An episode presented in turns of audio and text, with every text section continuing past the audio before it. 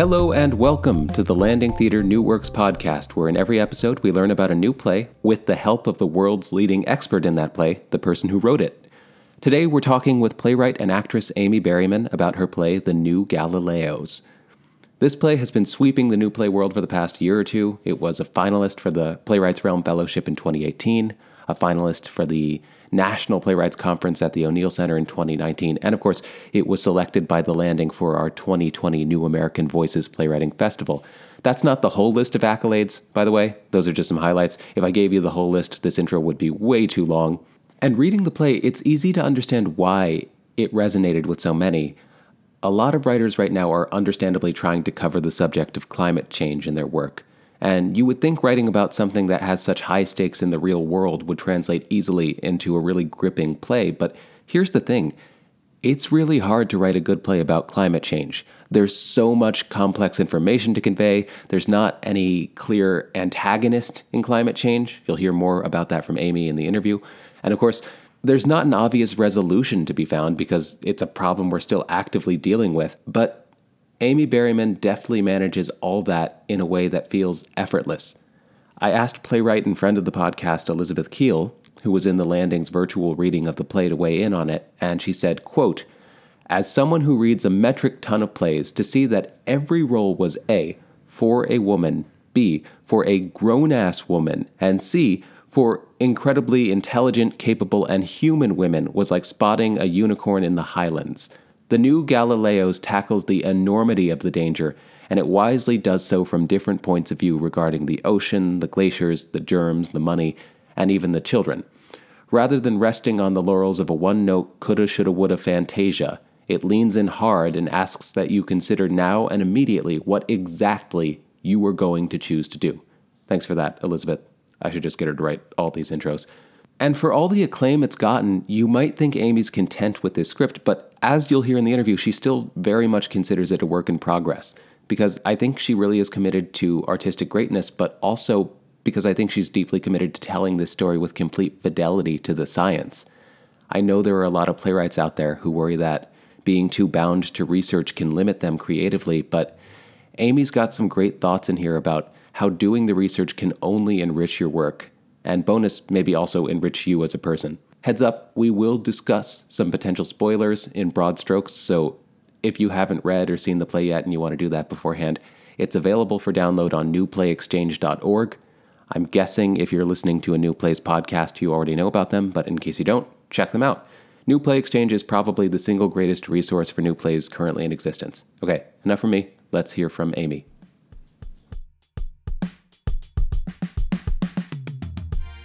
I feel like, and maybe this is just a perception that's easy to gain from afar, uh, but I feel like you're you're kind of like having this moment that's like very productive and clear, and like you're you're generating a lot. Uh, am I yeah. right about that at all? Um, I actually kind of yes. Like, I mean, there's a part of my brain that's like, no, I could be doing more. Of course, I could always be doing yeah. more, but um, but I actually have been quite productive, even though it, it's there's so much like anxiety and stress around mm-hmm. like with the news and just life, um, and that I feel like can really hinder me from being productive. Um, but if I can kind of get a handle on that, push through, often like the antidote for the anxiety is working and being creative. So it's just kind of pushing through the anxiety to get there for me. Yeah. I feel like that's so affirming because when quarantine started, I thought like, well, that's it for us for I don't know, between 2 weeks and 2 years. We're just yeah. um and I've just I should have known this before all that, but I've been reminded about sort of the resiliency of theater, the unkillability of theater. And I guess that extends also to the play we're talking about today, The New Galileos, because that mm-hmm. started out having a lot of different, you know, production and presentation ops that we would have thought would have just been done once, you know, lockdown started, but a lot of them managed to keep going in some other form. Yeah.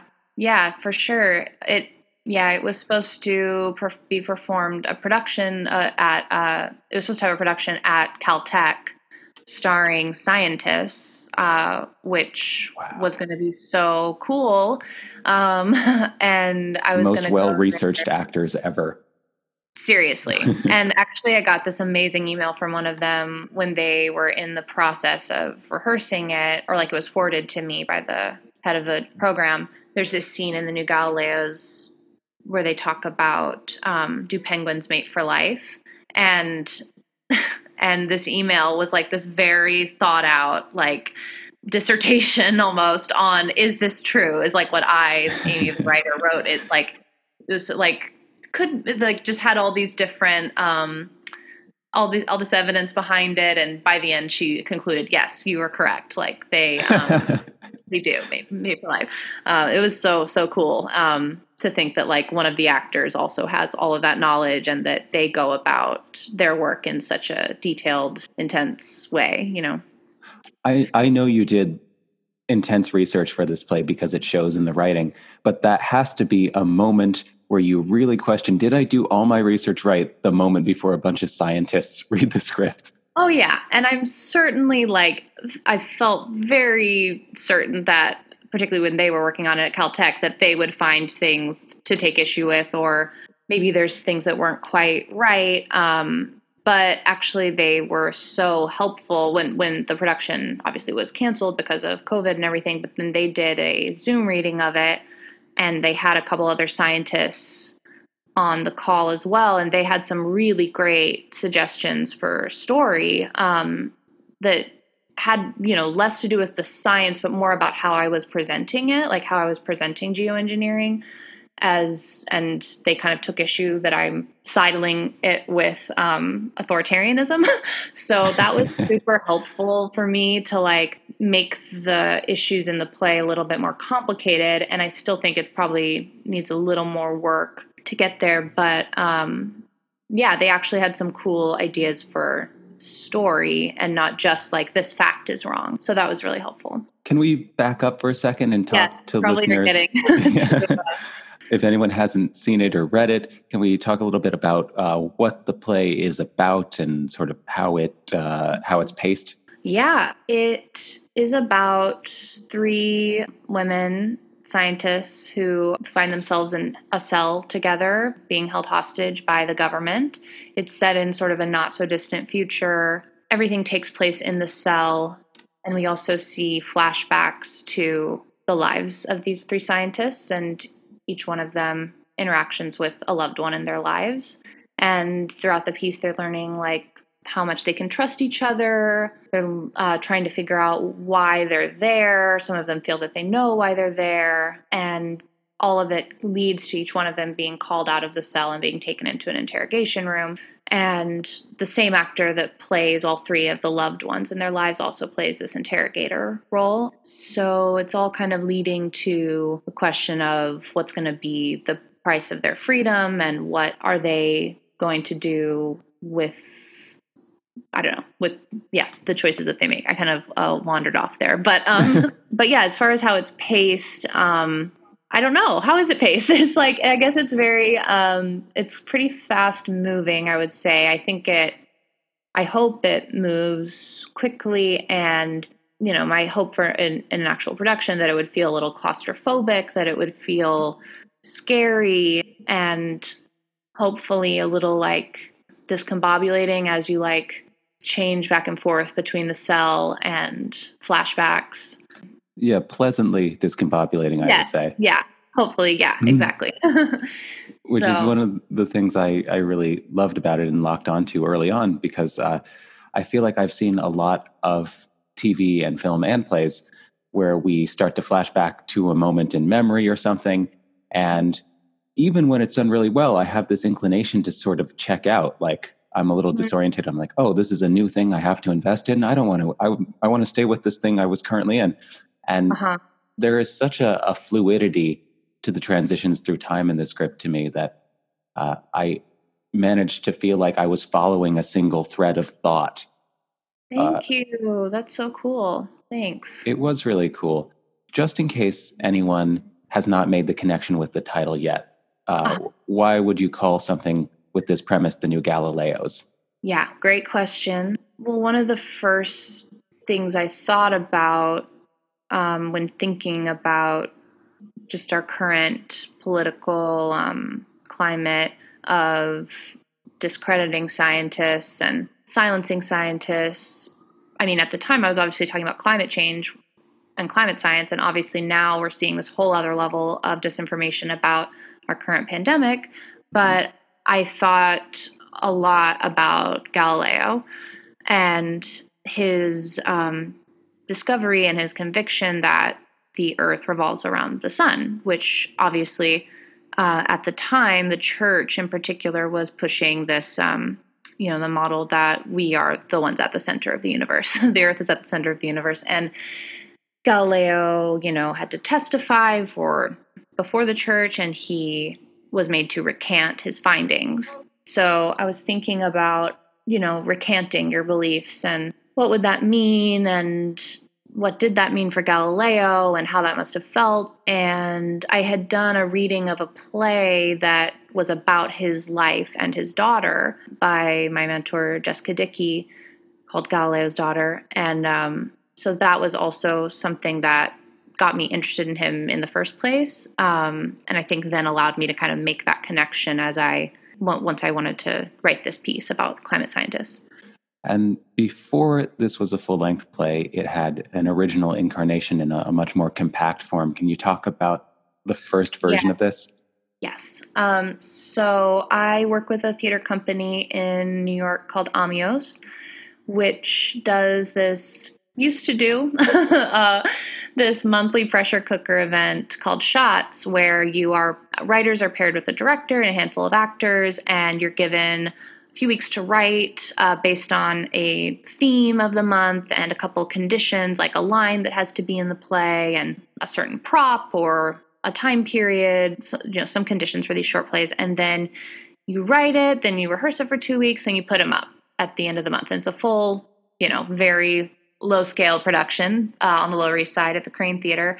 Um, but it's such a great community. And so I had a, um, I was going to write for this dystopian themed shots. And I was given three amazing women uh, actors and just was thinking a lot like and also a lot of these plays for shots turn out to be like sketch comedy or they turn out to be very you know off kilter funny um, or light. And i just was thinking a lot like that week while we were rehearsing it and stuff like trump was pulling out of the uh, paris climate agreement and i'd been thinking so much about science and climate change and reading about um, scientists not uh, their grant proposals not going through if they use the words climate change. And so I kind of just had this vision about these three women in a cell together and disappearing one by one. And so that was sort of the first incarnation of the new galileos was just this seven minute ish play where started with three and there's a small scene that actually was kind of funny and then a scene with just two and then ending just with nora um, at the end. And it um, we also made it into a short film which now now that short script and the film because i know the bigger story now like they feel so it feels too small now or it feels too mm. reductive or like i just have grown the world in such a way that it's funny to look back on it now but it was a great way to um, kind of start the seed of the idea. And then it was chosen for their uh, Amios's program, First Drafts, to be developed over about nine months with three other writers working on their own shots plays that are becoming full lengths. So it was a great, um, really great way to grow a full draft of something with a group of pe- people and um, yeah, a lot of support, which was really nice. And it culminated in a reading downtown at the Cedar the Clemente. And um, yeah, that was the first draft. And yeah, that's sort of the origin. Can you talk about how that first drafts program uh, informed the writing of it? Were there checkpoints for feedback along the way? Were there certain mm-hmm. parameters that helped shape the play, that kind of thing? Yeah, well, you had to like present a proposal for what you wanted to do with the play. And I had this idea for a fourth character that would play a bunch of different roles. And I wanted to make her a woman because I feel like I see a lot of plays where it's a lot of women and then if there's like a role that doubles a lot that you ends up being the most memorable role it's often played by a man so that was sort of my vision for the play was that there's this interrogator who also plays these other roles and i wasn't quite sure why at the time and now i think i know but um, it's still an element that i'm still exploring but it was always there in my original vision for it. And then i mean one of the ways that the program helped was just by giving you deadlines. Like that's such a huge thing as a writer. To be able to have a deadline just helps me push through and actually make something. So we had like a midpoint check in where we read what was there so far. Um, and then, you know, things were just like I probably didn't finish it until like a week before the actual reading. But, but yeah, it was like a lot of just, you know, check ins once a month, that kind of thing. This feels like something that would require a ton of research, an intimidating amount of research because such a it's such a prescient topic that I feel like you have to imagine there are lots of people in the audience who are up to date on it um, and could call you out if you got something wrong. Um, mm-hmm. can you talk about what the research process was like and what some important sources for the research were? I think one of the things I'm thinking about these days um, with the play is that even though I said it in the not so distant future, a lot of the science in the play is science of the current moment or like so so I wonder if it'll hold up. Like I know that scientists continue to discover new things every day, all the time. So I wanted one of the scientists to be a marine biologist. My cousin, who I'm super close with, is a marine biologist, and she studies octopuses um, and their death processes, which is a whole other play I want to write about. And she also works with sharks, baby sharks, and uh, she just does such amazing research and talking to her and just what she feels like she's going through as a scientist and feeling angry all the time at how the world is ignoring this huge problem in um, you know in global warming that um, all of that really has inspired a lot of my interest in it. And um, she was a great resource. There's a whole monologue in the play about sea stars and what's happening to them and her research with sea stars that is all taken directly from her and I also watched a lot of documentaries and read a lot about geoengineering, about sort of all of scientists' ideas about carbon capture and different ways that um, we can use technology to combat climate change, but also how geoengineering really used to be like this sci fi idea that people thought of as sort of taboo because there's so much that could go wrong with it. And now it's at a point where it's like, well, what else are we going to do? Because we've so mm-hmm. fucked it up. So um, mostly I just did a lot of reading and a lot of um, watching documentaries. And I just love learning about scientists. I read this book called Lab Girl that I'd have to look up who the author is, but she's amazing. Just trying to f- get firsthand accounts of scientists and the way that they think, and particularly women scientists. Um, and I just find that scientists and artists are really kindred spirits in a lot of ways. I feel like we're both trying to seek beauty and truth in the world and doing that in different ways, but there's such a like curiosity in artists and in scientists. So I really mm. like kind of getting into their heads when writing. When you said your cousin studied octopuses, I had a, a knowing gasp that I want to uh-huh. explain to the listeners, just in case anyone hasn't read the play, because they talk about octopuses in the play because uh-huh. the protagonist is an aquarist. Uh-huh. And yes, listener, it is octopuses, not octopi. Um, yes, is that is the scientific, the colloquial term among scientists is octopuses.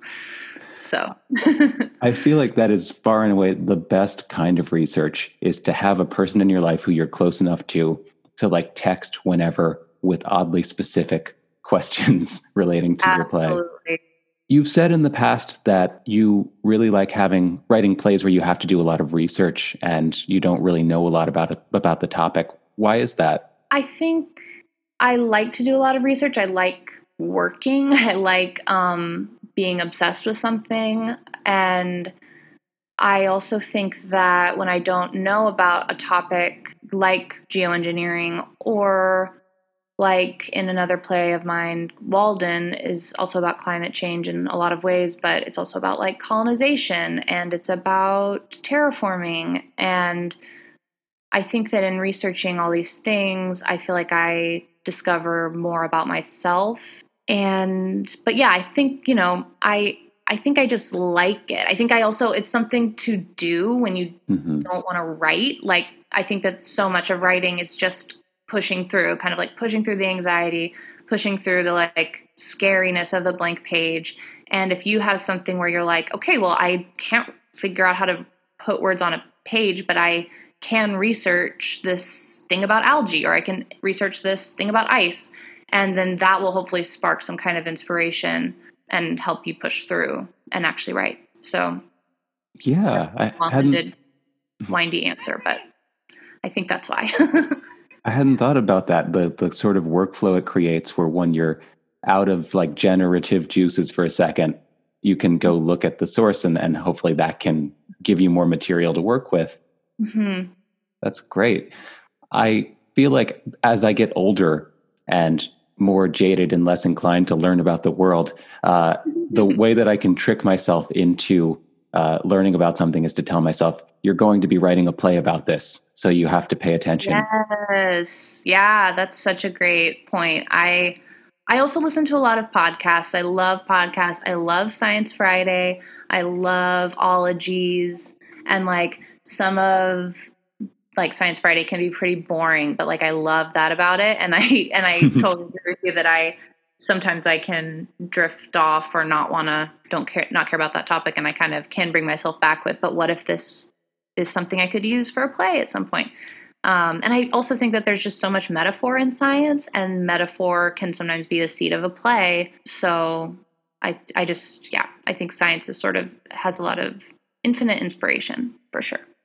Definitely. Can you talk a little bit about the process of drafting this play and if it was fairly straightforward or if there were some real stumbling blocks and what those were? Yeah, I think until I learned about geoengineering, which was something that a friend of mine who worked on the film version with me kind of tipped me off to. Um, that was kind because I think for a while I was couldn't figure out, and this is kind of a problem with writing about climate change. Like, what is the antagonist? Who is the evil? It's us, basically, or it's capitalism. But trying to find, like, what are the forces within this play? Like, we get that there's censorship. We're fighting against censorship, but what is really what what really is the government trying to do? Like I think that was a big uh, block for me for a while, and then once I found geoengineering, then I kind of wrote about it as almost like the bad guy.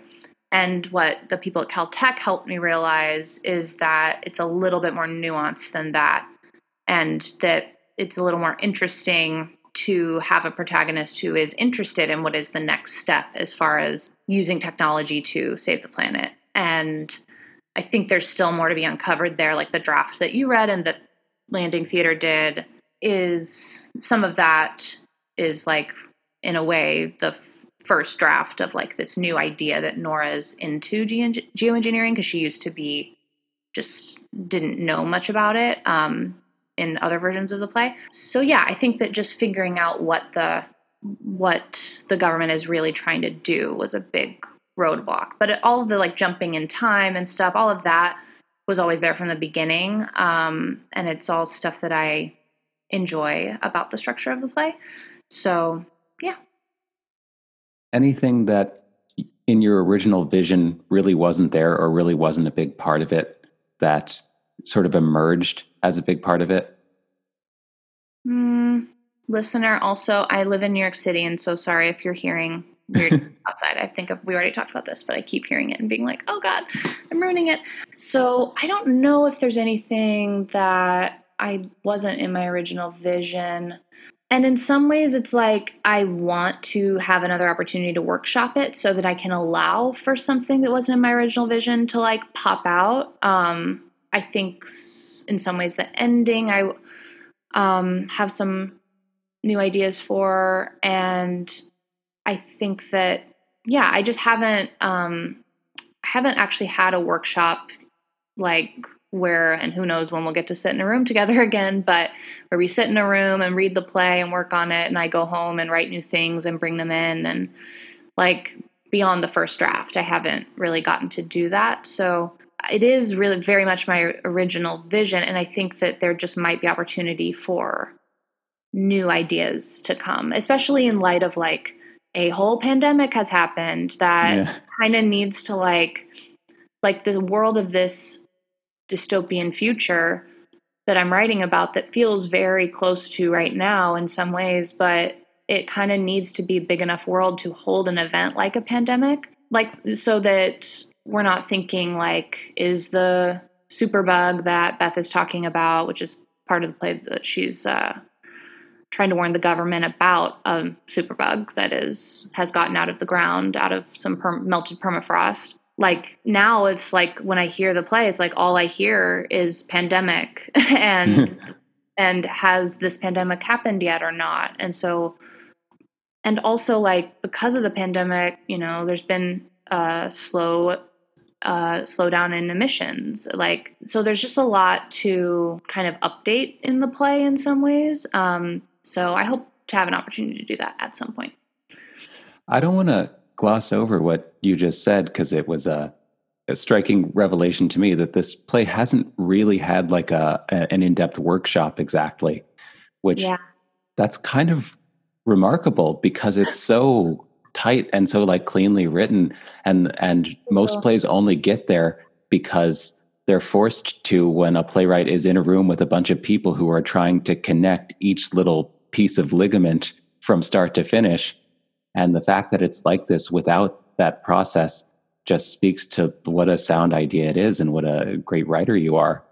And Thank you. That's so nice. Oh my God. Thank you. I, I have had a couple like readings of it and things have been able to be kind of cut and trimmed and things like that. But even some of that, it's like because it hasn't had that workshop, I don't know that I trust it. Like, and that's why it, it feels at a place where I, the next step for me would either be like, okay, somebody wants to take a leap and do a production of it, and we would do a lot of rewrites in that process whenever that is possible again.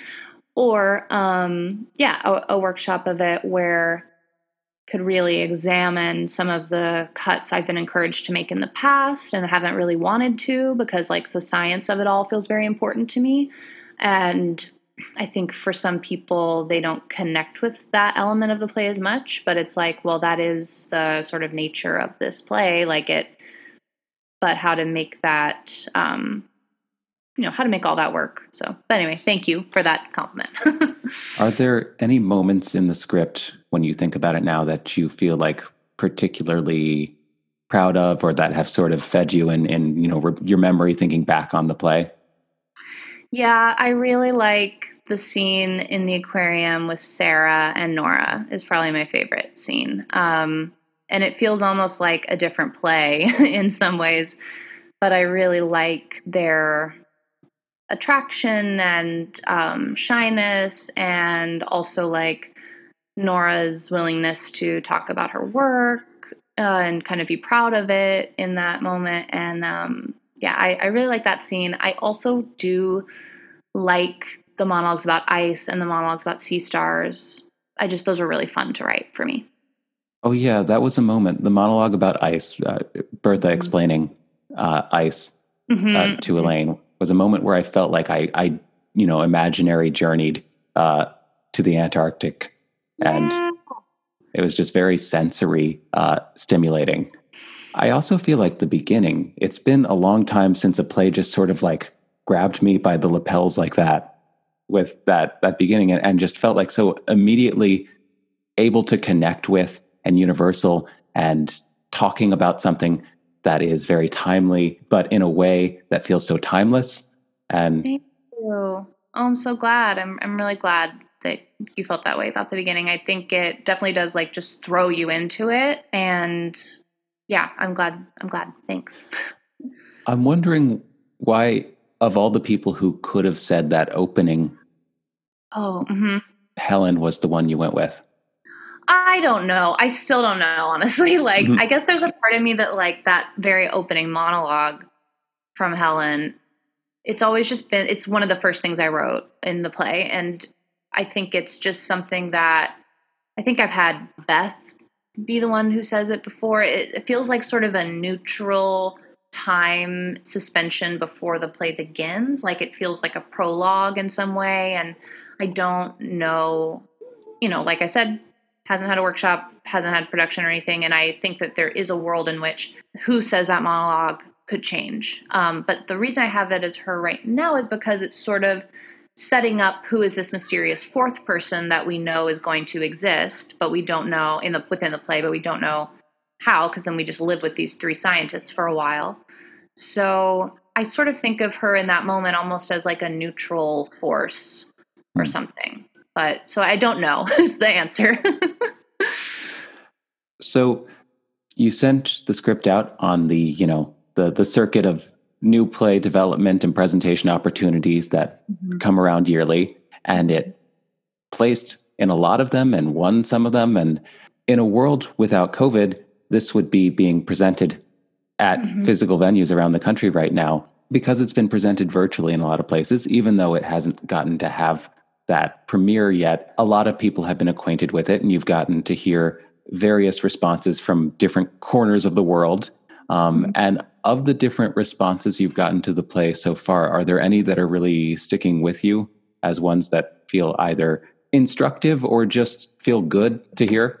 Um, I mean, I don't know. Like I I mm-hmm. feel so grateful whenever someone does connect with the play and inquires about it or um you know, wants to do a virtual reading of it. Um, I actually think it is an interesting play for like the Zoom world because it's about isolation. And I think some plays work well on Zoom and some don't. And I feel like this one could be presented in a really cool Zoom way. You know, I, I am trying to think if I have any. I mean, just, I mean, my cousin's response to it was really meaningful because I really wanted her to like it. And, um, and she did you know she had some notes and some thoughts but um just i think her love for it um means a lot to me like in some ways you know you write plays for yourself or for a theater company or whatever but this was definitely a play that i kept her in mind while writing so that was special which i think is a great thing for any playwright to do to have specific people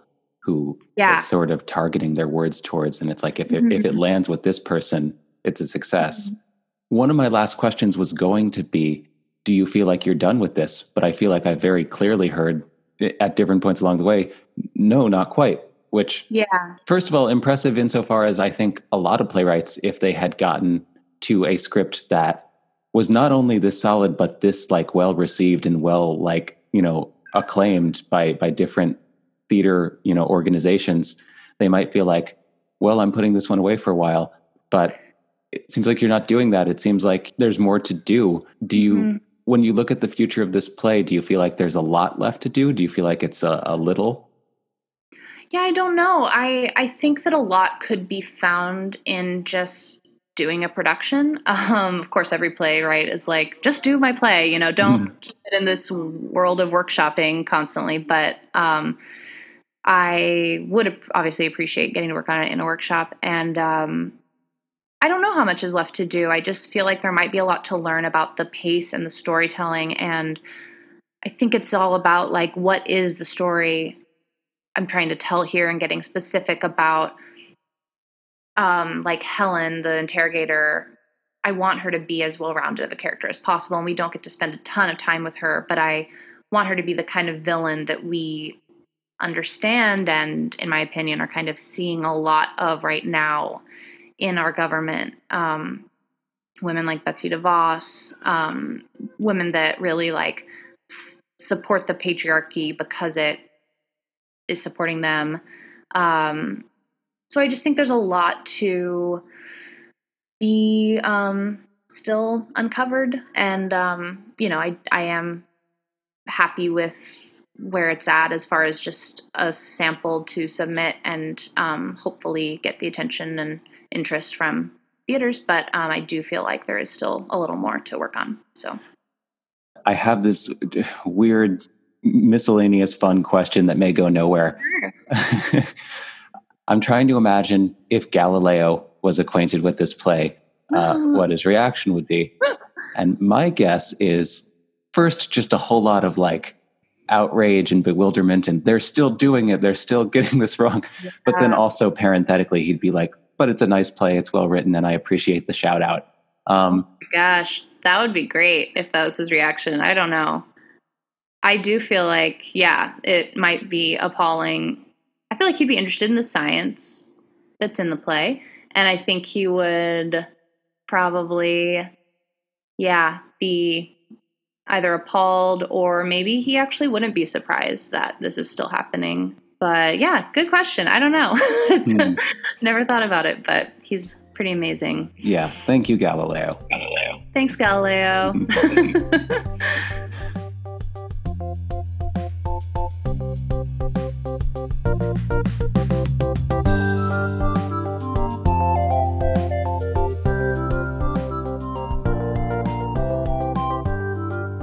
To find more of Amy's work, you can follow her on Twitter at Amy R. Berryman or check out her website or her profile on New Play Exchange, both of which I'll include in the little blurb below the podcast link.